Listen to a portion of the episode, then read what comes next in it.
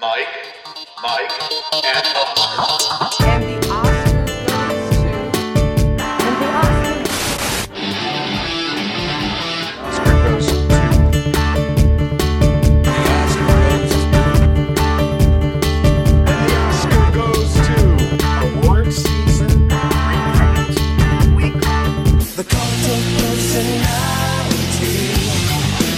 We're back. Welcome once again to Mike, Mike, and CM Punk, your CM Punk podcast for all things CM Punk returning. I am your co-host, Mike One Punk.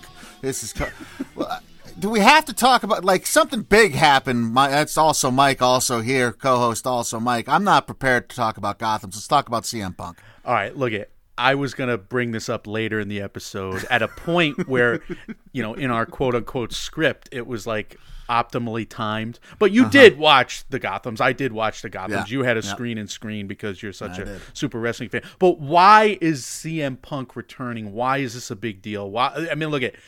Please, like, keep this to like three and a half minutes. but can you tell me? Money. Okay, money. the right. main reason.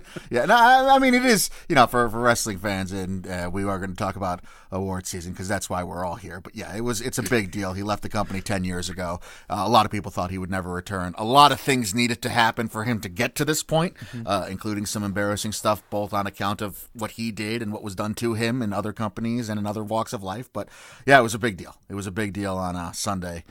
Like seventy something million uh, people saw the clip online on WWE's social media accounts combined, and it was like the highest, uh, the highest rated thing they've ever put out online. It was it was crazy numbers. And what does CM stand for? Chick Magnet. His name is Chick Magnet Punk. Punk. like when he was like seventeen, he, uh, he I think or like eighteen when he first got in the business, he was in a uh, a tag team called the Chick Magnets, and it just kind of stuck. This is a good, strong American name. There you go. All right, so so it's a big deal to you. You're excited to see this. This is one of your favorite wrestlers. This is this is a big guy. Yeah, he's a big time, big uh, in the pantheon of all things Mike One. This is a big deal. It, All right, is it is it on the level of Glenn Close winning a, an Oscar, or is it close? Like, how do I gauge It's- this? I, I it's up where- there, yeah. Okay. It's up there. I uh when he came when his music hit on Sunday uh, Saturday night at Survivor Series, I was like frozen. My hands were on top of my head and I just kept saying holy S over and over again to out loud to the TV with no one in the room. But if Glenn Close wins an Oscar, especially if it's unexpected, I will have the exact same reaction. Yes. Okay, so I'm trying to figure this out. But uh, that's good. That's good. to Looking know. forward to Sunset Boulevard is what I'm saying. Yes, so am I. Anyway, we got the 33rd Gotham Awards, and I, I am curious what you think of the uh, broadcast overall. You and I have been two of the only pundits that have been reviewing this show in such detail every year. I'm proud of ourselves for that, but I'm also proud of the Gothams. They have grown. They have uh, gone on Variety's YouTube channel, which is a much bigger platform than their own little YouTube channel uh, in the past, and they had a seemingly bigger audience. Their clips have gone viral in the past. Today, I'm not so sure if anything went viral. Like the the De Niro story seems to be the biggest thing that's gained traction. Yeah. However, it was a fun night. I didn't feel like there were any other major gaffes. I mean, that was a slight gaff. But what'd you think of the broadcast overall? I don't think that was a gaff. That should have been the entire broadcast for three hours. Just let Robert De Niro take down a bunch of different multi uh, conglomerate corporations. I would watch that. I don't know. They, too many clips. A lot of clips. Too many clips. Like way too many clips for me. And there were some fun speeches. I thought some of them went a little long nonetheless. I don't remember this being a whole three hours like it was last night in the past. I remember it being like two and a half, closer to two sometimes. I mean, it was fairly well just regimented. Like, but the clips Sure. were long. Yeah. The long clips and the scenes were long, and some of them were good. Like I, some of the movies that I had not seen, seen, I, I'm very intrigued to watch now. Uh, I liked some of the behind the scenes talking head, Yeah. you know, tribute clips, but some of the others I was just like, ah, Yeah. Yeah, I felt the same way. I felt the exact same way. Otherwise, it was, I mean, like you said, sometimes some of these things go viral. It doesn't seem to be the case this year unless you want to count the De Niro thing. And it was just kind of standard award show fare, I felt, for the most part. and it, and it feels like the first show of the season where there's there's a little awkwardness and yet I always love the Gothams for the fact that these speeches can go long they can be they can be off the cuff they can be fun and like the New Yorkers always like they write them out like Greta Gerwig wrote it out this year uh, her Yeah. and Margot Robbie had a very cute presentation. I thought, and I think we'll get you know we'll get to a lot more highlights. So that was still there, but it almost feels like this award show is like in between, right? It they they used to have the indie charm where everything was you know going nuts a- and it was really awkward and then sandler was really funny or whatever and this year it feels like all the stars showed up so people were minding more p's and q's perhaps Well, this is kind of the. You felt like everything was more straight laced, and that's kind of been my concern with the Golden Globes moving to CBS. Right. And if that's the case, then that uh, has a tendency to make things less memorable if people aren't going to be as off the cuff and as uh, as you know loose. Maybe. Maybe. I don't know. It depend it, the golden globes it really may depend on who's hosting that. Could. Sure, if you get if you get a wild card a true wild card host that that Yeah, but that's I mean, see, like like they're not going to hire like Ricky Gervais. i don't know. Like maybe not probably not I don't think so. I don't see CBS going for that. But if they hire Kevin Costner, then we all know it's it's changed. It's a changed Golden Globes. You're going to be begging for the CM Punk podcast by Mike, Mike, and Oscar. anyway. All right, we'll, we'll have that to look forward to, and how the Golden Globes are going to do. But let's talk about the Gotham's, Michael. It opened up with best screenplay. Yeah, I went to Justine Triet and Arthur Harari for Anatomy of a Fall. Justine Triet wasn't there. Arthur accepts for both of them, and it was kind of sweet. He took a few um few moments to say some things about Justine, and he said it's easier to talk about her basically positively is what he meant when she's not here. Uh, working with her has been hard, but also joyful. Working with her prevents her to allow any mediocrity. She's aiming for something so true you cannot rely on the easy way. That was nice. And I love the fact that they are domestic partners. They have a couple Yeah. of kids together. They wrote Anatomy of a Fall together during the pandemic, which just adds. I mean, it's a husband and wife murder mystery where the husband mm-hmm. and wife are the main suspects. So that adds a whole nother level of intrigue and therefore To their relationship. to their relationship, to the movie, to the open endedness, essentially, to, to the, that the movie may have. I still want to debate that with you. I still want to do a film study of Anatomy of a Fall. We may have to do a tr- at least a, an addendum. Uh, Spoiler addendum to discuss. Mm-hmm. gotta come out movie. soon on yeah, PBO Day. So we're waiting for that, and we're going to cover that. But I, I've, I've kind of weighed in on, on it twice in a non spoiler fashion. I can't wait to bite into it. But I'm thrilled. Like this is one of my favorite screenplays of the year. I was a big Good. fan of this. I'm happy to see it win. Good, good. Glad to hear that. Um, another issue I had, I understand why they did it. Uh, the Gotham's. Mm-hmm. It was to bring in the big names, and you know the big names aren't going to show up if they're not sure they're going to get something to come some of these smaller uh, award shows. So they had just a billion tributes. They had a billion tributes. I think Yeah. maybe one short of a billion, but Air was the first one. And, Yeah. and yeah, I mean they didn't even get Affleck and Damon to show Right. up, which was like a bummer. But Convery seemed to acquit himself well. Yeah, he did. He played to the crowd well. He made some jokes about Ben Affleck not being there. He made some jokes about at his own expense about apologizing for him not being Ben Affleck. Um, talked about how there's a coupon under under everyone's seat for the Ice Spice Dunkin' Donuts combo thing, which was nice. Cool moment, but it was the first of I think what five tributes on the night, four tributes, I don't know, well, bil- uh, near a billion. Uh, near a billion. We'll go with that. Uh, then Best International Feature came next. That also went to Anatomy of a Fall, and Anatomy of a Fall was two for two in its uh, categories to start the night. It was shaping up to be Anatomy show very early on. Something hilarious happened. Arthur Harari came back out. The first time he accepted the first award of the night, he was all buttoned up and in full suit and very professional looking. Fifteen minutes later, he accepts the third award of the night, and the guy looks so disheveled. His jacket is gone. He's rambling about Bob Dylan, and he's got nothing else to say.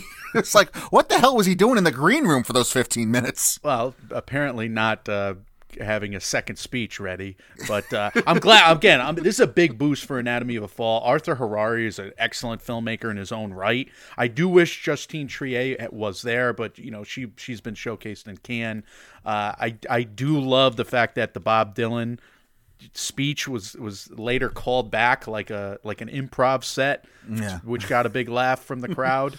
Uh, so it was an odd moment in the in the in the you know in the room it seemed, but I don't know. It's pretty. It is pretty funny when you think about it. Like they sent him to the green room and he just had to like enter the octagon and fight for his life until he came back out. It seemed like it was in the context when you, very funny. when you texted me about this because I did not tune in yet. So here's here's what I did, like a dope.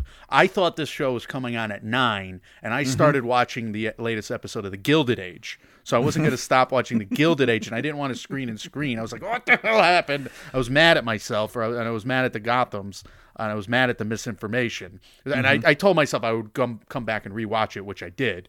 But uh, and, and thank you to YouTube for having it on there and all that, and it's, that's great. So, but uh, when you first told me about it, I thought Justine Triet was there with her domestic partner par- Arthur Harari, and I thought they both came back after their first award totally disheveled, like they both had like it was a bit. like it was a they, bit like- like, they Olivia Colman they had sex in the green room with her husband there you know no, it was just a guy fighting demons in the back for 15 minutes.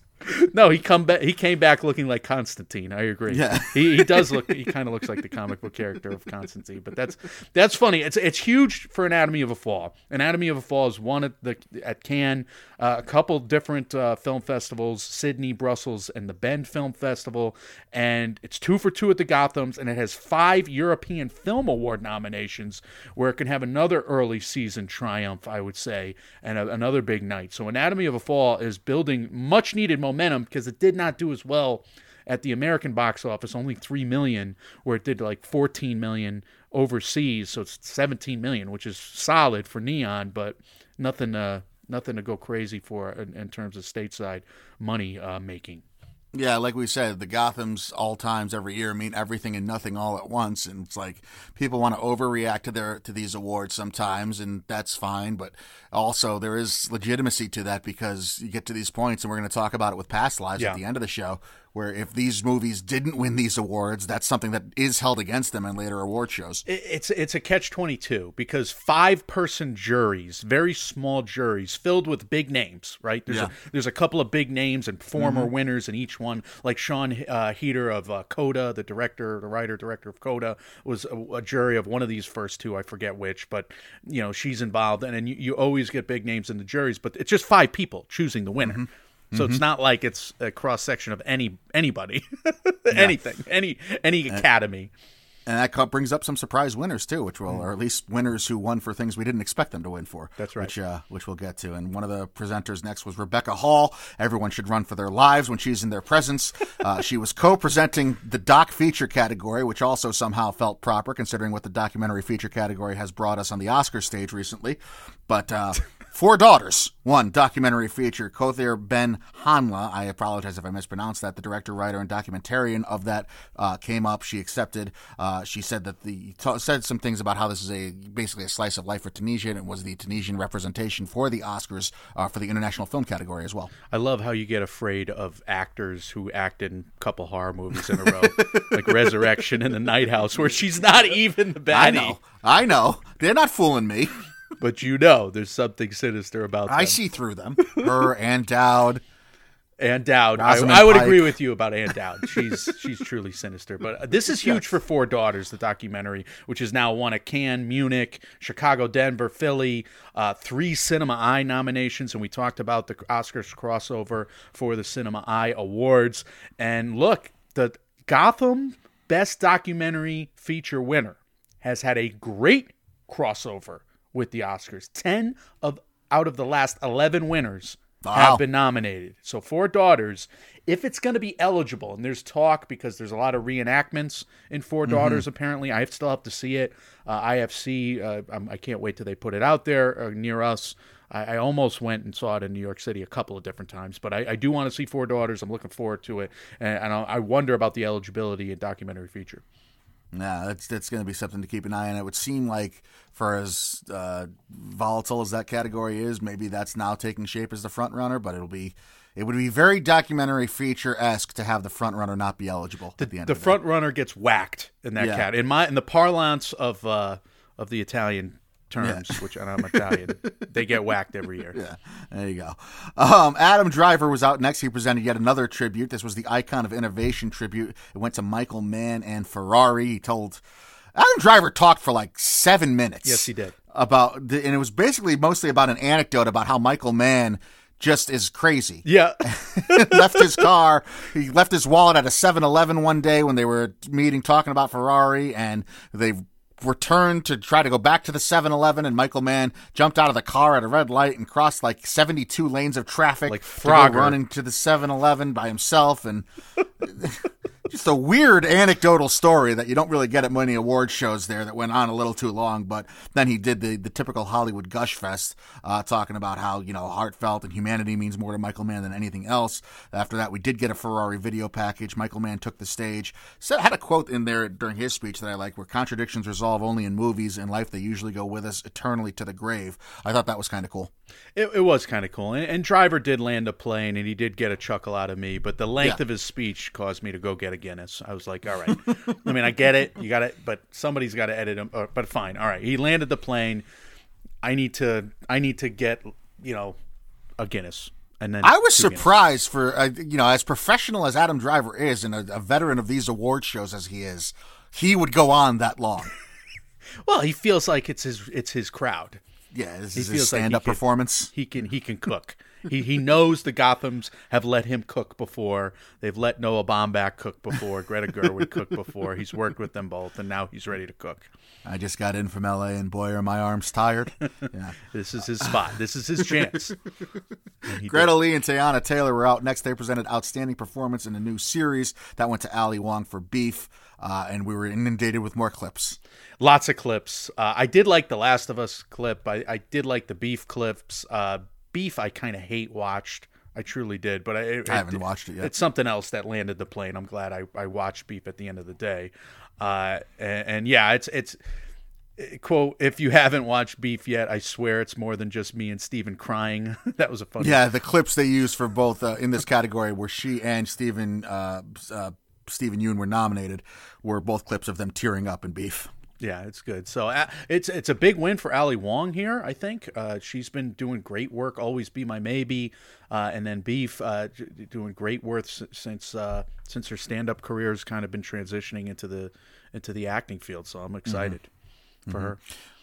Uh, after that, we had Colman Domingo. He came out to talk about Bayard Rustin, the man. Then he, and what was a surprise to me, welcomed up White House Press Secretary Karine Jean Pierre, uh, who gave a little speech of her own. She said Bayard was the architect behind the march and ultimately behind great change. Uh, really touching speech there. And she ultimately welcomed up George C. Wolfe and the entire cast of Rustin for another tribute. I love that Bayard Rustin was an offensive lineman, and then I really love that George C. Wolfe is like, and after he would tackle the other lineman, he didn't he knows shit all about know football at all. It's like the, the offensive lineman block there, George. They don't tackle anybody. If you He's if- too busy directing great films to be bothered learning the intricacies of football. Well, he was pretty funny because he at one point he's like, "Why? Why did the audience?" He's talking to the audience. Why did you applaud that? Don't applaud that. And then he goes, he's like, "See, I'm directing strangers sitting at tables eating food." that was that was good. But uh, uh, he he did say, "quote Thank you for honoring this film and in honoring me and in honoring us. You're honoring a great person in, in, in Bayard Rustin." So that was uh, a nice speech by by him, and it was it's great to see all the cast and crew showing up for these movies. All these movies were well represented. This is the stage. tribute thing. This is the hook. This is why they do the tributes because you know you're not going to bother showing up if you don't think you're going to have a chance to win. But if you get your very own award, then yeah, let's make a big deal. Let's have the photo op. Let's use this as a campaign to uh, go towards Oscar's greatness. Yes. So here's where you started to toggle back and forth with the wrestling Yeah. and where I took over the note taking. So I'll take over the driver's seat on this now. Mm-hmm. But first, I do want to ask you, and it still applies. I do want to ask you if you got what you wanted out of Monday Night Raw, and what was the CM Punk presence enough for you? Was it fun? It was he he they held him off to the end of the show. He gave a, a little speech, and it was it, it, uh, you know it's weird because he's come back within the last two years. He he came back after a seven year absence from wrestling altogether to a different company two years ago, and that speech was full of fire, fury, and venom. Wow. And this was a much more reserved. Now that he's back in WWE, it was this was a much more reserved speech, but the past company, a lot of things happened where it's probably better for him to be reserved and not so filled with vengeance and you know a feeling of injustice. So this was maybe lighter than what more, many people wanted out of him, but I think it's a good thing ultimately. But we'll see where it goes. But I'm just happy to have him back in my life. could Chick Magnet become Company Man? Is that the new? Well, you know, somebody made that joke, that Oh. exact joke, uh, d- derivative, not derivatively, um, condescendingly, Hmm. because they were angry that he wasn't filled with, uh, you know, all the anger, piss and vinegar, so to speak. That uh, he was too reserved and too towing the company line and blah blah blah. great but minds. somebody made that exact joke. I think the CM doesn't stand for chick; it stands for company man. Interesting. I uh, I, I I thought it was like his name, like Curtis Mayer. I don't know, but uh, Nope, nope. His name's Phil Brooks, Phil Brooks, CM Punk. not Curtis Mayer. Stage names. Anyway, the bearded guy who's going to build Grand Central on the Gilded Age, aka Morgan Spector, and Nicole Beharie. Uh, I, I think she won for Miss Juneteenth a couple years ago. They present came out to present breakthrough series under forty minutes, and I didn't know Billy Billie Eilish was in Swarm. Yeah, you know that? She's, uh, yeah, I did. She's uh, she's posted Dominique Fishback a bunch too on her stories and stuff. They're good friends from there. Billie Eilish and Swarm may may get me to finish watching Swarm, but that first episode was just oh it's painful. So it, it, it, look, it was good, but it was just really intense, and I want to. It, it- shit goes down. Let me just say. so Swarm looked like a heavy watch, but yeah, I mean maybe I'll finish that. But I'm glad Beef won here, and. uh yeah, and the fact that the, the director comes out. I actually lived in New York when when the themes of beef started in my life, and then he and then every he goes on into everything and tries to make a joke about depression, and everybody on the stage is looking so miserable. so this is this is where I wanted to like get with you on the Gotham's. Like most of these speeches can boost you, or like if you really do terrible, you never know. You may never win an award that season again. I don't know if that's the case because usually it's just like a positive thing if they go viral and mm-hmm. nobody sees it if they don't. But like this was an example of oh Jesus. Don't thank your three dogs. What are we doing here? Like, good God, he's getting Just his hurry it up and he's getting get his off the reps and he's stage. learning. Yeah. But Yeah. yeah. And Bob Oden- Odenkirk didn't know how to save it. That was another awkward bit when he comes on. I did see that. Him and Steven Yeun were try- he was trying to make a bit out of it.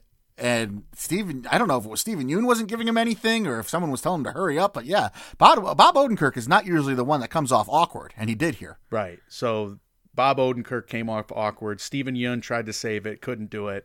It was it was an awkward 10 minutes here because then they give best new TV series over 40 minutes to a small light uh, and the the producer of that is talking about how the Frank family was hidden by people in their early 20s, right? Anne Frank is about Anne Yes. Frank's family. And and basically she's comparing these 20-year-olds and their capabilities to her own 20-year-old son. And she's like, "My Yes, son as if- And she's like, basically my son's a loser. She was saying as if her son were to be responsible for having the Frank family come in and hiding them from Never. the Nazis. Never. And she said, "There's no way my son would be able to do that." so yeah, like we had 10 minutes of just pure cringe. Like I'm upside down on my uh on my couch. Just awkward. Let's throw shit at the wall, see if it sticks. Anyway, Brian Williams comes out and then he is gushing he is gushing over Maestro in an embarrassing way. the rhetoric, my God, I love Brian Williams. I know he's had his uh, mistruths, and that's why he got bumped to, to basic cable, which Really? is he had some fun with uh, in his speech last night. He, I thought the landing was good. I suggest the the the cast of Maestro wear comfortable shoes throughout award season because they'll be coming up, making that walk to the stage to get awards like this quite often. That was cool, but the rhetoric he was doing about like once you see Maestro, you'll thank God that cameras were invented to follow these actors around. Yes. Come on, man. Yes, he was trying to get like a narrating job for the next like, Dune type behavior. Right. Like, once I lay these hands upon thy. it, it was it was thick. He was laying on laying it on thick, which was unfortunate. But I love Maestro. Bradley Cooper came on, said something nice. Lenny, you know, uh, Lenny's passion for music and for people as well as his passion for teaching has left an indelible mark on New York.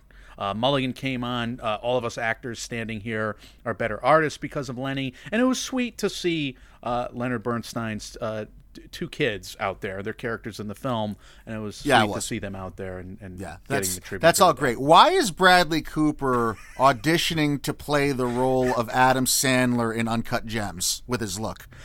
Uh, he looked pretty snazzy, I would say. I mean, I've all- never seen Bradley like- Cooper look close to what he looked Look, like we night. cannot pull off many looks, but Adam Sandler in Uncut Gems, that's a look I or you can pull off in the future. We could both do that. We could both get there. So we gotta we gotta big up those types. Of, I was uh, stunned that was Bradley Cooper last night on that stage. That did not look like him. This is a man with good taste. That's what I'll say. Sure.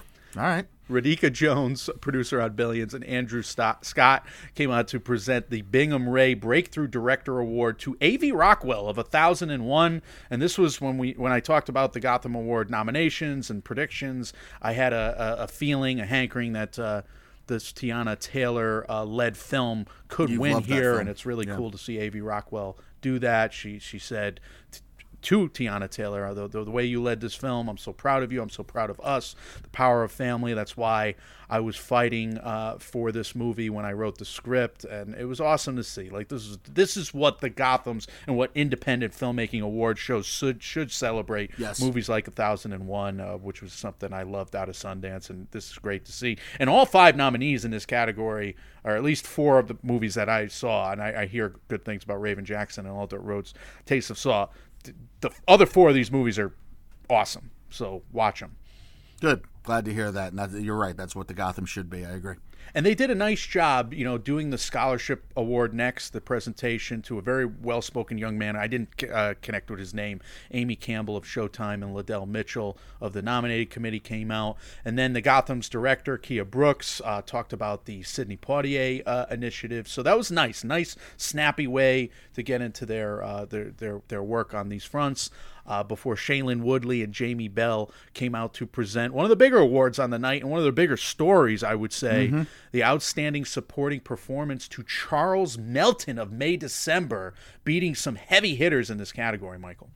Yeah, he, uh, he's been a film Twitter favorite for this category for a while. The headline to me was that he beat out Da'Vine Joy Randolph, who Wow. everyone was. I, I mean, on Gold Derby, a lot of experts is is supposedly this lack for this nomination in the supporting actress category come Oscar Sunday, and I've had trouble wrapping my head around that. And now she can't even win the supporting category for a northeastern movie at a northeastern awards show. I've been saying for two weeks I don't buy that she's the clear, the full throated front runner and is a lock to be there. I mean, I hope she is. I think she should be. She's one of the best performances I've seen all year.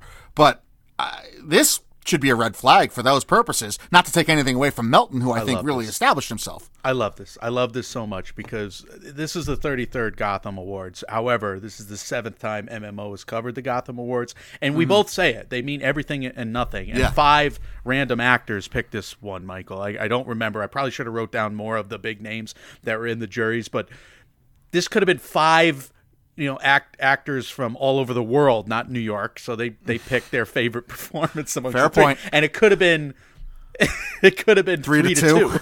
yeah, good. fair point. Fair point. but uh, who knows? Who knows? I mean, but you had heavy hitters in this category. You had Penelope Cruz, Ryan Gosling, who are high up on a lot of people's lists. You had Sandra Hüller, uh, and of course, Da'Vine, Da'Vine Joy Randolph, uh, Juliette Binoche crying in a beautiful scene, and then asking her for more food, asking him for more food is just that is the taste of things. By the way, Woman after your own heart. I love that movie. I loved it. I probably should have given it a much higher grade. Anyway, uh, really, really happy for Charles Melton because it's a great performance. I, I've said it in my review, and we may review this movie. Well, we will review this movie uh, soon, whether in it's some a- shape or form, yeah. yeah, whether it's in a full episode or not. So, but this is big. This is big for Melton. He does a nice job with that speech. I think he charmed everybody in the room. Uh, I just think of the 23 days we spent filming in Savannah, Georgia. Georgia, he said it was the greatest experience of my career. I love you all. That's how he ended the speech. Really, really, you know, it was off the cuff. He seemed overwhelmed. He had the right stance on on winning this thing, even though it wasn't like the Ke Huy Quan or the uh, Troy Kotsur speech that kind of vaulted them into just unbeatable status in both respects. But he did acquit himself self well, I thought. You're getting a look into what it takes to make a smaller movie too, because it was both that speech and there was another one on the night I can't remember where they said that you know we only had 25 days to shoot this thing in. So if you want a smaller movie made Yeah. with big name actors or big name people involved, you get three weeks and that's about it. That's true, and that's why these indie film award shows are important because they are up against a lot of the odds. uh, they're up against it on, on the clock and, and on the calendar, etc. Certainly in, fi- in the financial world of filmmaking. But okay, Robert De Niro, Mr. Indie Film of the Tribeca Film Festival, he comes out and he hacks up a lung first and foremost, like right into the microphone. Yeah, yeah. Well, I mean, he's not young. That's fine. just literally, just gross. I mean, to be fair, so do we, but I just edit him out.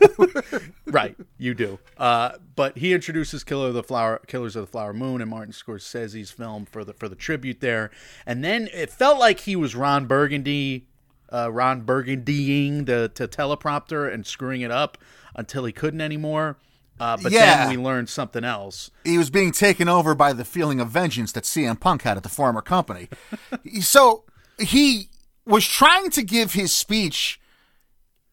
I, I do you think he was trying to play ball at first, and then he was like, "I just can't do this," or do you think he was confused and didn't know they edited his speech at first? I think he was confused, and they You think so? know, I I couldn't tell. Figured it out pretty quick. I couldn't tell if he was just trying to swallow his pride at first and he was like, no, I can't possibly do this, or if he was like, he didn't know that they had cut him. But something happened where it turned out he revealed that Apple cut his speech because the first part of his speech, which has gone semi viral, I, I mean, it hasn't been huge today or anything, but uh, the first part of his speech was talking about, you know, truths and mistruths and misinformation. And it was basically taking all kinds of stabs at Donald Trump and his presidency, which Robert De Niro, for years now, has been a huge critic of Donald Trump and his presidency. This, this is no surprise. So, why Apple would feel the need to edit that at a New York movie, Hollywood film celebration of all things is beyond me. I mean, if it was a lesser known actor, maybe I could see it, but uh, Robert De Niro couldn't stand for it. I did find it a bit ironic that he was reading his regular speech that Apple had edited, condemning Apple for editing it off of his own iPhone. So the way I interpreted what happened, and it, and it, everybody in the trades this morning has kind of said that De Niro blamed Apple, but nobody's admitting who edited the speech. Was it the Gothams? Was it Well, Apple's not going to come out and say, Was yeah, Apple? Bobby was Nobody's right. Right. Nobody's admitting who did it. Maybe it was Apple, maybe it wasn't. But Robert De Niro did like have the first two lines of his political part of that speech intact, and Mm-hmm. then it seemed to like skip over it. And Right. he that's when he started to stumble in the speech. Like if you don't have it memorized what you're gonna say, then you, you get on a roll, you start reading, you, you keep reading, but you he was noticeably shook in the moment and all over the place. And then he came out of the clip, the the you know, the behind the scenes featurette on the Killers of the Flower Moon, and he's like, No, I'm correcting the record straight. Yeah. I'm reading what you know, what what I had written down. And you know, he basically got up there and, and, and then he's like, yeah, maybe I should, uh, maybe I should thank Apple. Maybe I should thank the producers and, and everybody involved here, but you blew it. you had a chance to be a cop and you blew it. Uh, and, and then he's like the Goodfellas F you pay me voice. Uh, while he's like, blah, blah, blah. Thank you, Apple, Paramount. but you edited my pe- speech. And He said, how dare you? he did. He's like, maybe I shouldn't thank you. How dare you? No, in retrospect, you know, we're making Joaquin Phoenix jokes, you and I, in that moment, but we shouldn't have because we, Well, we thought he was, yeah, we, thought thought, he he was it up. having an old man moment. Right. But, I mean, he was having a, you know, a miscarriage of justice. We're bad moment. people. You- you and I are bad we're, people, We're always terrible people. That's that's the lesson anyone needs to take away from anything we do. But is Robert that we De are the worst. Robert De Niro had the presence of mind to come back, read it the right way. Yeah, no, good for him. And then he he was aggravated. And you know what? It was a it was a powerful speech. I mean, yes, it's heavily political and subjective, but it, I I you know, for a certain type of audience, it landed. I was pumping my Yeah, fist. and it, and it fits and it fits with the the battle cry for this movie. I mean, Lily Gladstone came Sure. out and gave a a, a strong speech. Uh, uh, our Native American depiction historically has not been the greatest, so she thanked Martin Scorsese for accepting the invitation by the Osage people, and she thanked the Osage people for keep you know continuing to open their doors to Hollywood in this endeavor, and uh, for opening their hearts and for hosting them, and yeah, it was a really nice speech by Lily Gladstone accepting on Killers of the Flower Moon. She uh she wasn't done though, was she, Mike? Yeah, she came back out pretty quick uh, for this next award. Danielle Deadwyler and Willem Dafoe came on to present. I'm glad Danielle Deadwyler got her moment because she wasn't there for Till last year to accept her award on the stage, which was a bummer.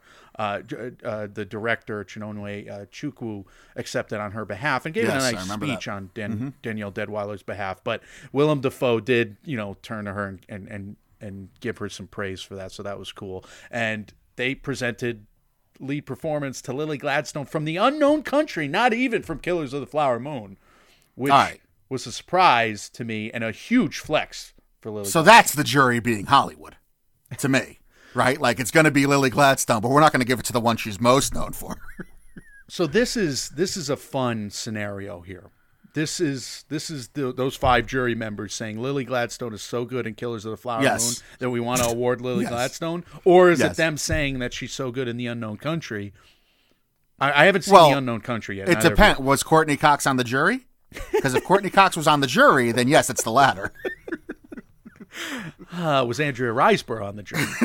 she Which we don't involved in any way, shape, or form. Right. There's yeah. five people on that jury, five or six maybe. But there's, I mean, there are performances from huge Oscar contenders in this, in this You category. cannot leave this house until you vote for Andrea Riseborough. But we had Jeffrey Wright from American Fiction. We had Greta Lee from Past Lives. Aunjanue Ellis Taylor of Origin. It's a big win. Andrew Scott of All of Us Strangers. Cailee Spaeny of of Priscilla. You would have figured one of those quote unquote Oscar contenders would have won this award for their Oscar contending movie, but Lily Gladstone, a surefire Oscar contender, won from not their not her movie. That's Are you more surprised by the supporting category or by the lead category? people were projecting Lily Gladstone was going to win, and people were tr- projecting Charles Melton was going to win. So I wasn't surprised in either case. Um, and I'm not surprised at the Gothams because, again, it's five people voting on it. So it could go any which way. However, I am glad for Lily Gladstone here, and I do think she acquitted herself well. And I think, you know, if people look at her speech and, and look at the clip of her accepting here, it's going to go well for her. Like she should get more awards, and she's deserving. I mean, she her performance in Killers of the Flower Moon is excellent, one of the standouts to me. So I She, could see she it. was talking. She gave some interview. I, I really got to start writing these things down when I come across them. She gave some interview that she was in the process of signing up for a data analytics course Hmm. when she got an email notification on the bottom of her screen from Martin Scorsese directly, Right. saying that he wanted to talk to her about Killers of the Flower Moon. like this woman was about to leave acting to, because was. she had to support herself and doing something else, and she gets this role, and now she's probably going to win an Oscar. and it's a powerful behind the scenes story because the director of the unknown country was was basically doing this passion project with her driving across the country and, and filming uh, indigenous uh, communities with with uh, Lily Gladstone and Lily Gladstone was great in Reservation Dogs by the way great I love those episodes like bro- they broke You're my heart on that- that mended show, them yeah. together really high on it. So she's been doing great work with Fancy Dance and certain women and everything I've ever seen her in. But yeah, it's dismaying that she might might have left acting and she get she got the break with Killers of the Flower Moon, which the director of The Unknown Country kept encouraging her uh, that that that that it could happen, which was just Mm. beautiful to hear uh, on the stage at the Gotham. So again, we get these nuggets at the Gotham Awards with the lengthened speeches that are worth the price of admission, in my opinion. So Yeah. that, it, it- this was big. This was big for Lily Gladstone. Sure. She she absolutely can win. Not only can she get nominated at the Oscars. I mean, obviously a lot of things need to happen, but th- she's a contender. There's no doubt about it. well, another contender both on the Oscar stage and on the uh, Gotham stage, at least for purposes of a tribute, was Barbie. Uh, Mm-hmm. And Laura Dern was there to present the tribute to Barbie. Again, Mm-hmm. longer, longer speech. Laura Dern's speeches at award shows are not my favorite speeches at award shows. I just want to say that. Now, uh, I love the, the outfit this time. Yeah. Last time she was dressed like a Muppet at the train station Oscars. This time she was dressed cool. I mean, she had the leather jacket, she had the Barbie Yeah. t shirt underneath. I loved it. Yeah. But the speech was long. I- Speech I, was don't, long. I don't know what she was saying. I'm just like couple Guinnesses in at this point. Down. Barbie's gonna. Barbie's gonna win Best Picture. So this is cool. This is cool to think of. Barbie is being strategic here. They're getting the tribute. They they understood that the Gothams went more indie and they're okay mm-hmm. with that. But both the Gothams and Barbie are like, yeah, we'll take the tribute here. Totally. And you, it provides another uh, it provides a platform for again big names attached to Barbie to show up and campaign. And who Greta Gerwig? want- Yeah. exactly. Who doesn't want to see Greta Gerwig and Margot Robbie like pal around for a couple minutes talking about how they forced Ryan Gosling into a texting relationship with them? give the best speech of the night. Even though it was a little hokey at times, a little corny at times. I don't care. Audience. I felt like Greta was dragging Margot through some of the bit. right. It wasn't the greatest bit in the world. Yeah. So, but it was still It like was fine. had- yeah, I mean, but yeah, drag all drag away. I, I'll watch those two do anything. Right. It was fun. Uh, and I just rewatched Barbie, by the way, too. I just put it on like as a background movie. I ended up getting locked in and watching the whole thing, laughing my ass off. That movie gets funnier with each watch. I think it was my fourth watch. So I'm sure that Barbie's going to win the Golden Globes comedy or musical category, correct, Michael? Well, yeah, of course. Nothing ever goes wrong on the globe stage. I, it's going to be one of the only Best Picture movies that makes you feel good when you leave it. Hmm. And I mean, you know, that was enough for Coda. That's been the way the Best Picture voting has gone Yeah, recently. I don't know. I don't know if that's going to continue or not. But see. uh, anyway, Natalie Portman, Julianne Moore came on to present Best Feature, which wound up going to Past Lives. Uh, I loved Celine Song's uh, closer here, even though I wish her delivery was better. So just slow down, Celine Song, on your next. Uh, here I am directing Celine Song. How to dare I was just going to say uh, all but- the but- criticism we have so given fast. to everyone in this episode. No, she went too fast. Her best line was "Everybody on this stage is my In-Yun," which was a gorgeous line. Yeah, that was that she breezed through, like she stepped on her own line. It's the best line of the speech, best line of the night. I mean, if I got up there, you'd be lucky if I didn't actually actively piss my pants like Bradley Cooper in A Star Is Born. You know? Right. So No, me too. I, I couldn't do it either. I, we speak behind masks in our we are cowards. cowards and it's pseudonyms or microphones.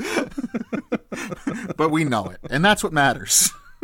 Uh, everything and nothing about the Gotham's again. Like we both said, boy, Past Lives really needs to win this, even though again it's a jury that's deciding it, and uh, ultimately it doesn't necessarily mean Past Lives was you know had its chances killed if it doesn't win this category, but it did win, and that is certainly a, a mark, a, a merit that it can wear going forward.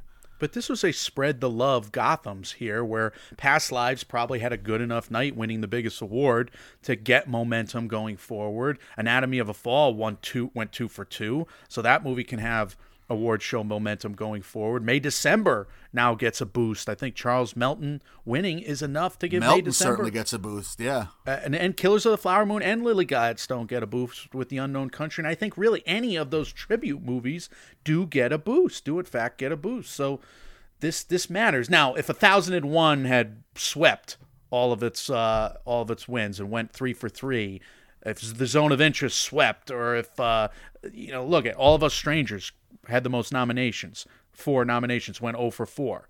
Th- How much does it hurt All of Us Strangers? I don't know, but I, I it could have helped all of us strangers to win one or to win anything, certainly to sweep. That didn't happen for for movies like those. Unfortunate. It's interesting to see again. I mean, we're not going to get Anatomy of a Fall versus Zone of Interest in the international feature category at the Oscars, but to just see them, if you want to pick out movies to go head to head with, tally for tally with, to see how they did on the first award show of this season. I mean, Anatomy of a Fall has the lead right now. And. Anatomy of a Fall beat the Zone of Interest. They were one and two at, Yep. at Cannes, you know, with the Grand Prix and the Palme d'Or. So th- here again, Anatomy of a Fall wins, and yet a taste, the taste of things is going to be up in international feature where the Zone of Interest can take charge. Perhaps we'll we'll, we'll have to wait and see. Be. Yeah.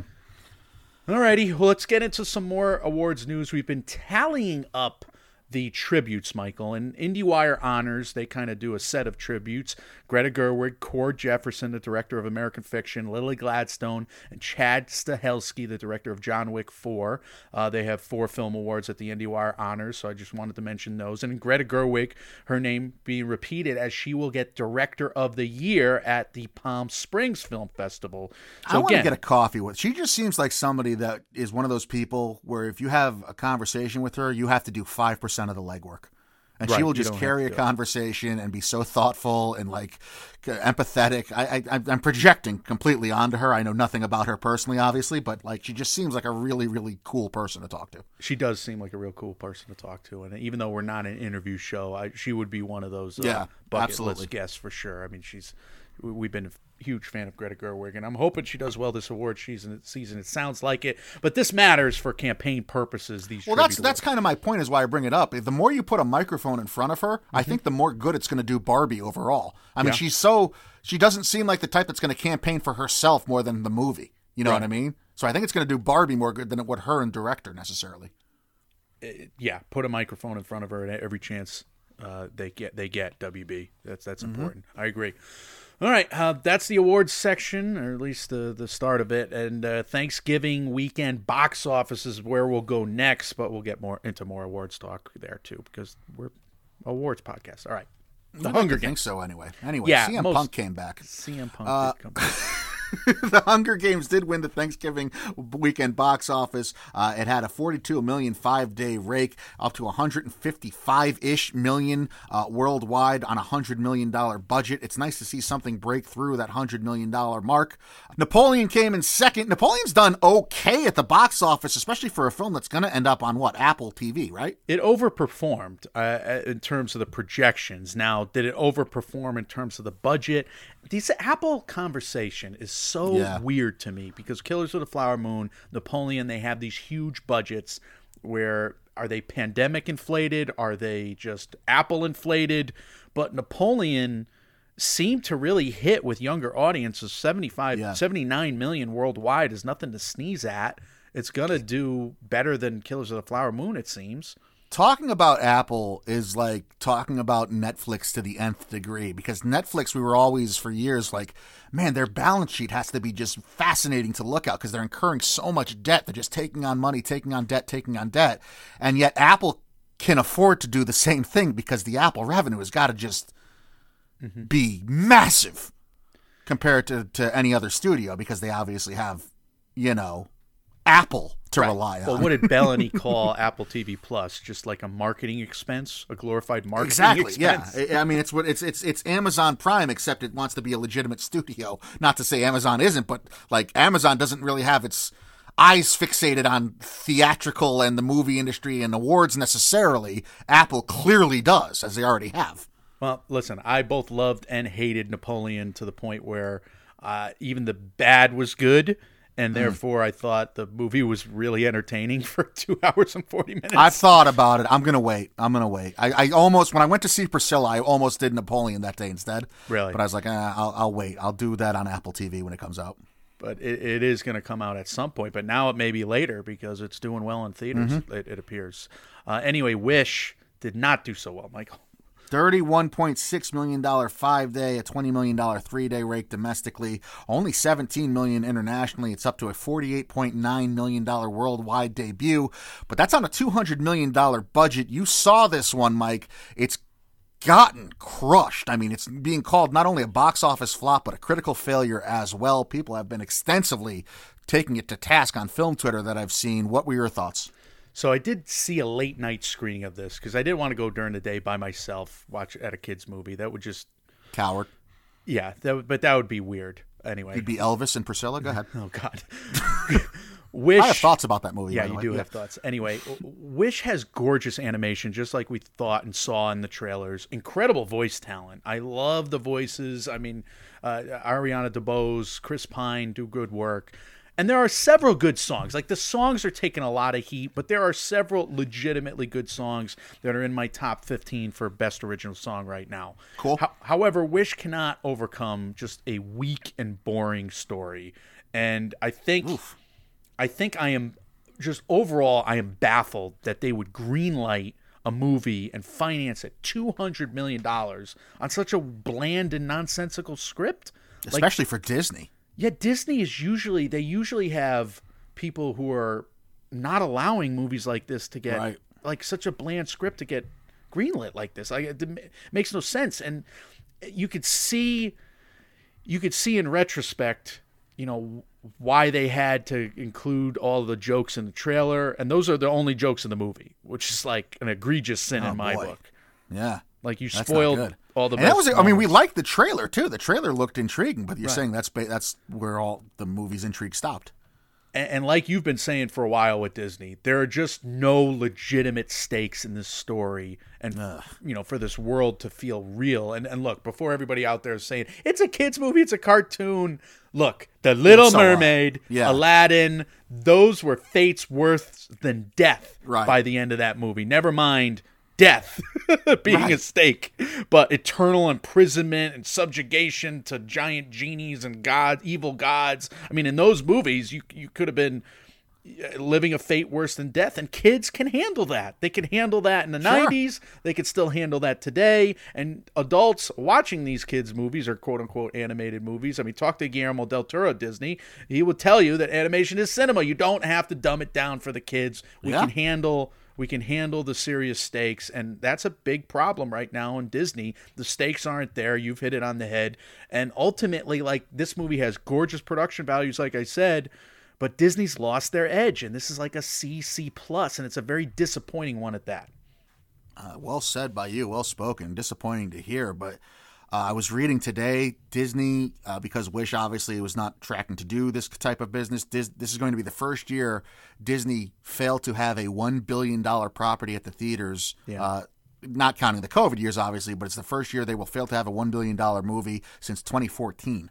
Wow. So a decade long run coming to an end there this year for Disney. And Disney Animation specifically has not had a string of great films in succession since pre COVID. Uh, e- ever since there's either been a financial flop or a critical disappointment holding them back. They went into COVID with a run of Coco, Incredibles 2, Ralph Breaks the Internet, Toy Story 4, The Lion King, and Frozen 2 all back to back to back to back, starting in late 2017. Then Onward came out. That kind of kicked off the pandemic and theaters closing. And since the studio has churned out Soul, which was great but had zero box office because of COVID, not Disney's fault. Raya and the Last Dragon, not a massive flop, but it was considered a box office letdown.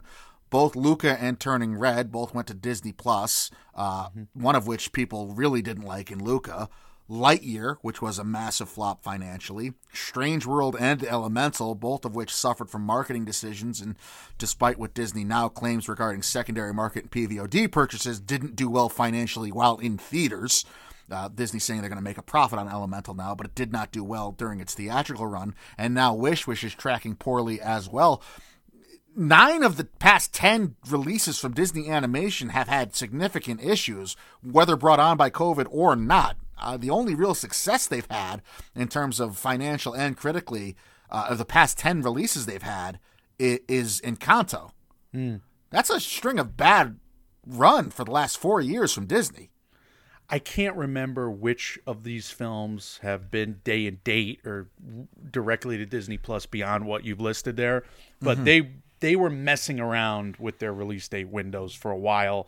There probably is some market confusion or some audience confusion on where and when they can get these movies, and I think you know just like with Marvel, you know if you if you string a few disappointing movies in a row, yeah, that's that's going to be a problem. That being said, like th- this movie is not necessarily the Pixar brand, and Elemental came back a little bit with the Pixar brand, and I wonder that if that's because of Turning Red. Like everybody loved Turning Red on Dis, you know, Disney Plus.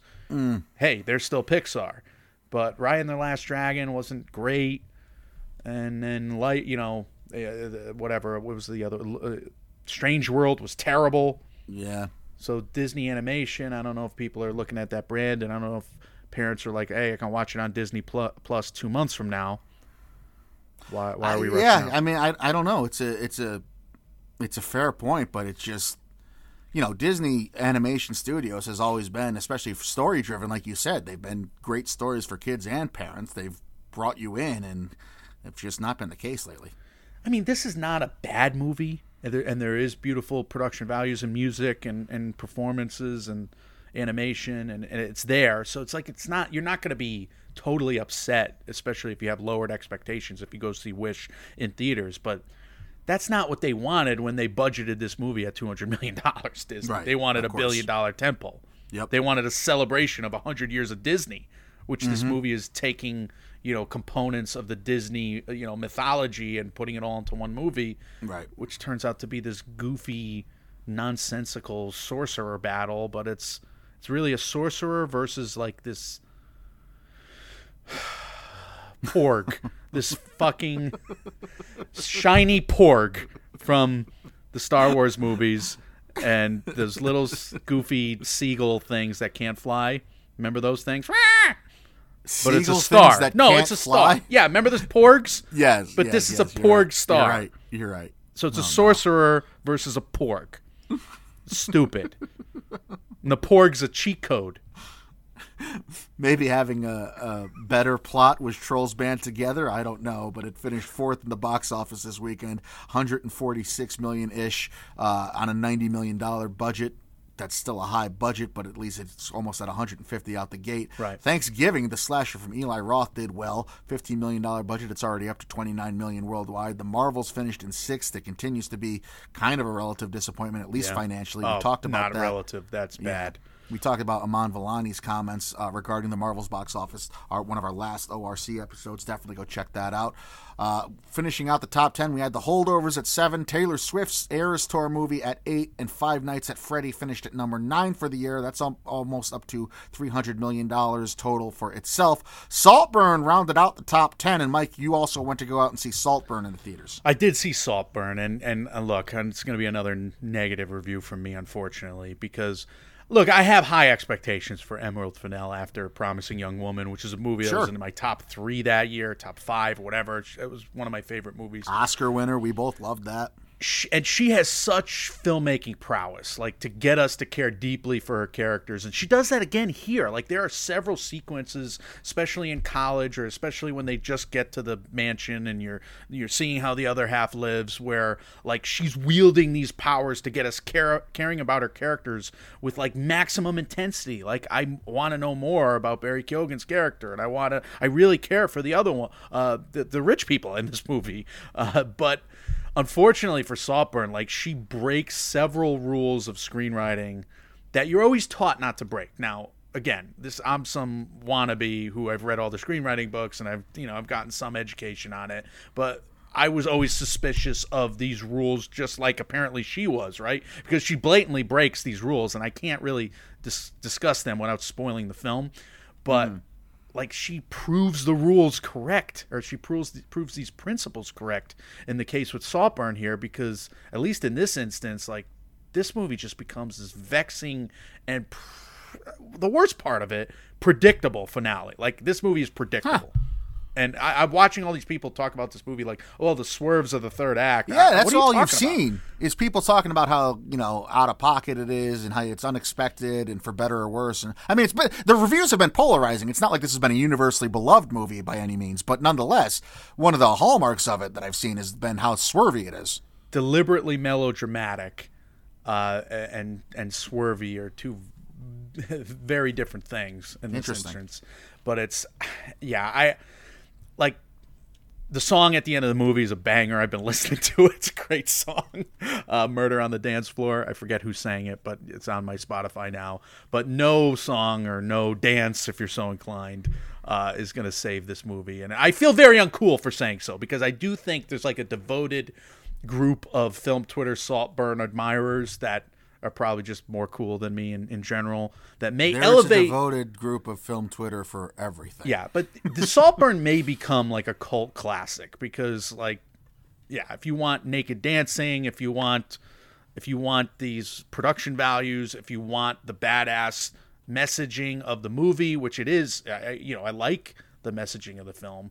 Uh, I just, I don't think she executed the story, and and I hate to say that because I'm such a fan of hers. Uh, so there's like a C minus for me. It was a major Wow. disappointment, Saltburn. I'm not going to say we need to stop putting Jacob Elordi in movies if you want the movie received better, but I just think the track record. He was the itself. best thing about the movie. He was That's great. not what I heard. I heard Jacob Elordi's in this, and you gave it a C minus. Oh, Mike. Now, Jacob you're gonna- Elordi was in Priscilla Yeah. as well, and I do not like that movie. Uh, I gave it a C. It's just it's just sex crimes the movie. It's It's uh, an uncomfortable watch. it's a hurdle, but she's. I gave it a positive review because I thought she addressed the hurdle. Like she's addressed, like, like she's showing think- this to be grooming. Like, yeah, and, and it should be like the movie wants to be about the resolve of Priscilla and her strength, and there certainly is that, but so many of these issues are Priscilla walks into a room timidly Elvis walks up, approaches her, asks what's wrong. Priscilla tries to express herself and communicate to her partner what's going on, and then she's immediately manipulated. So really, the only like It, it's object, a, blatant like grabbing back my power moment for me is at the very, very end. Except it's not a movie where she's positioned as the type of character that needs to build her power. It- it- it's just a very weird watch for me. Like she's just she's just kind of there. And for a movie that's called Priscilla, there's so much focus on Elvis. it is an empowerment story. However, you want it to feel like like it was more of an anthem throughout. I want No, her to, she's I getting want her to have strength all along, Right. Or at least like show me that she she's a needs to build strength. She's Yeah. a kid and she's which makes it gross, right? Which Yeah. makes it gross. I mean, you're absolutely right. If that if she if you put an actual ninth grader in that role where Cailee Spaeny's playing, Oh I mean, make her have her bangs all you want, give her a dress all you want. She's still a twenty something year old. If you put a fourteen year old in that role, this movie is uncomfortable. It's It's, it's, unwatchable. disgusting. Unwatchable. It's disgusting. It- it- she's 24. He's 26. Yeah, I, mean, it's I, I it, you know, and I was thinking about that the entire time. Like, you can't not think about it. I don't see how this won't rub certain people in the academy the wrong way. Hmm. And like, I, I totally understand why Elvis's daughter had an issue with this movie. But again, if it's you know, movies aren't historical documents, but if this is based on the book and it, it had Priscilla Presley's blessing, man, that's a that's a tough go. It's a tough way to look at Elvis. The late uh, Lisa Marie and, and her mother apparently had differing views on things, and that's I, I think they're on different camps of the the rights on on Elvis's uh, CV. By the way, uh, I'm I'm just gleaning that. I'm not positive, but it seems like there's some there was some friction there, unfortunately. So Priscilla wrote this book. Um, Elvis's ex-wife there, and his daughter's in control of the estate, or was in control of the estate. I don't know. Anyway, yeah, I don't know. That that's probably why this movie seems to be a bit disjointed in that regard. Like it, it needed Elvis's music, didn't it? I, I did. I mean, the movie ends. This isn't giving anything away, but Dolly Parton's "I Will Always Love You" ends the movie. There are which big, is big which is songs in this hilarious movie, right. because if you know anything about that song, the history of it, Dolly Parton, uh, the Colonel approached Dolly Parton about having Elvis cover that song, and Mm-hmm. Dolly Parton said sure. And when they were talking royalties, the Colonel said, "Well, Elvis will get all the royalties. It'll be Elvis's song because everything Elvis makes is his." And Dolly Parton refused to give it to him. Hmm. So having that song is kind of like a double-edged sword and kind of like a, a middle finger to Elvis, which is what the movie ends on as well. It's very fitting and very proper and kind of like a, a, a nod and a wink if you know about the history of the song. But yeah, I mean, did it need Elvis's music? It needed something. I didn't like. I mean, I felt gross about watching it for the first half. The second half, you get these weird tonal shifts between scenes where they're all over each other, and then cut to the next scene, nothing has happened, and he's just this manipulative dick, this hothead who can you can never root for the entirety of the movie anyway. And again, you you have this poor woman who's being treated as a victim who doesn't. I mean, she doesn't stand in her resolve until the very end, and it's not like she's building her res- like it, it wants the movie wants Priscilla to be one way, be perceived one way, and she didn't come off to me in that one way until the very end. And I just had it, it was probably my least favorite movie watching experience of the year, to be honest. I just was not a fan of anything about Priscilla. Cailee Spaeny uh, gives a good performance, but I felt like this movie and the context surrounding it does her more of a disservice than it does afford her the chance to show Priscilla's true strength in these mo- moments. It's a loaded rant there. I would say that the end does justify the means. Sure, of course. Coppola, and in, in the reality of the situation, she is engulfed by this superstardom and by this crime committed, essentially, in Yeah. the situation. And you know, they, they in reality, and and she wrote a whole autobiography about it. In reality, that's probably closer to what happened than if you made more of a like an empowerment anthem story. Uh, I don't. Yeah, I, I mean, I don't disagree, but then my, my counter would be, well, it's probably not something that Not should be on, on screen. Yeah, Not a I mean, that's You know, it, it's not cinematic. It's tough to make that cinematic. Well, it's and I like I like just- Sofia Coppola's like like Lost in Translation. I really enjoy. Like she's she's so great. I've said this before. Like her female POV is the strength of Sofia Coppola's movie making. On the Rocks, same thing. So like I was kind of surprised that like oh this isn't this isn't being handled well. I don't think. And again, it's my opinion, and I could be completely wrong, and you could disagree, and that's I get it. I did disagree. I, I did give the movie Priscilla a much higher grade. I mean, the production values are stupendous. The- Everything about this, uh, yeah, the the the accoutrement, the ha- makeup and hairstyling, the production, the the settings, the dress, the costumes, Oscars worthy, we would say. Absolutely, absolutely. So I don't like my grade isn't reflective of what I think this will do on the Oscar scene. I would not be surprised. I think makeup and hair it has to be nominated. Quite frankly, Yeah, So- I, I would agree with that. yeah. I just I just did not like I did not like my movie watching experience. anyway, you're saying you didn't like it, and it should be it should be win Oscars, Exactly. which is It's uh it's uh what it's uh I almost called it Deep Blue Sea. What was that movie? deep. Uh, oh God, You're gonna know exactly one best picture. The Shape of Water. Yes, yes. See, I knew you'd get it. the Shape of Water. Deep Blue Sea, The Shape of Water. I did not like Deep Blue Sea. It won Best Picture. Now, good God, I did not like Shape of Water. Best Picture. Are we still recording? I can't. I, I, I don't know what's happening. Uh, must be over an hour. Well, We said this was gonna we were gonna cut it short, and then we ended up just riffing even longer. But we probably should cut it here. Maybe we'll we'll keep your Leo and our Yeah. other reviews for the next episode. Well, I don't have a Leo was good. Glad you liked Leo. Yeah. Leo was a fun watch. Adam Sandler as a lizard. Yeah. Thumbs up. Gave it a B minus. It was it was fun. There you go.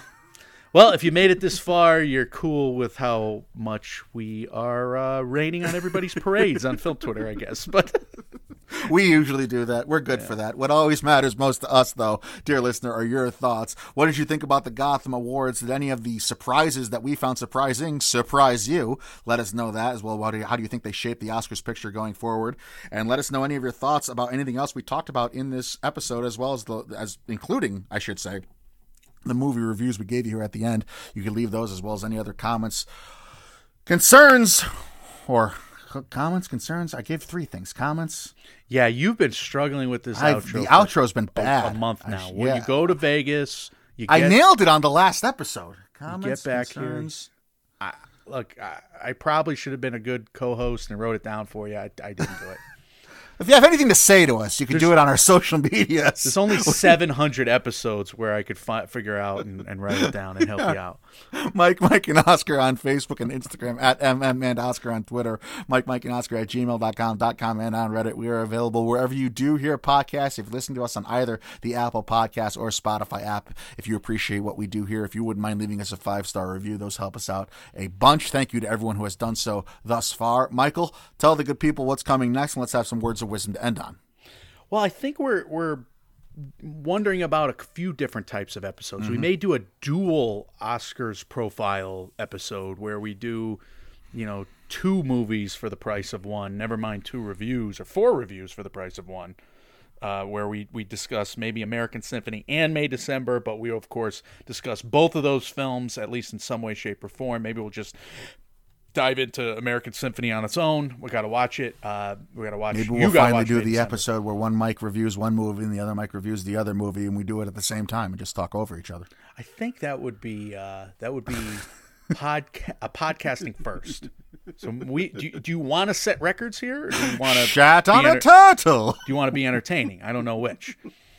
I want it all, Mike. We've we've left the try to be entertaining part behind before, though. I mean, the end of this episode, we might have done. For example, yes. Might have we we yeah. For example, the end of this episode, but uh, yeah, I don't know. I don't know if I could say anything wise. Maybe it's just. Uh, maybe it's just go Gotham's. I mean, I want this award show to keep growing and keep getting better and better. And I was glad to see progress. I was, I was glad to see all the stars in the room. I was glad to see, you know, more viewership. And yeah, I mean, I'm rooting for that award show. I would like, I would like for the Gotham's to keep getting bigger and bigger and, and, and keep, keep, keep what, sh- what you're about, Gotham's. Don't, don't abandon that.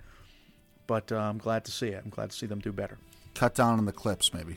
Maybe a little fewer, you know, a little less clips, Yeah. clippage. Yeah, agree with that. There you go. Wise words indeed. Uh, guys, when reality sucks, you can come cut down on the clips with us. We are Mike, Mike, and Oscar trying to make award season year round without the stuffiness. We will see you all very soon. See ya.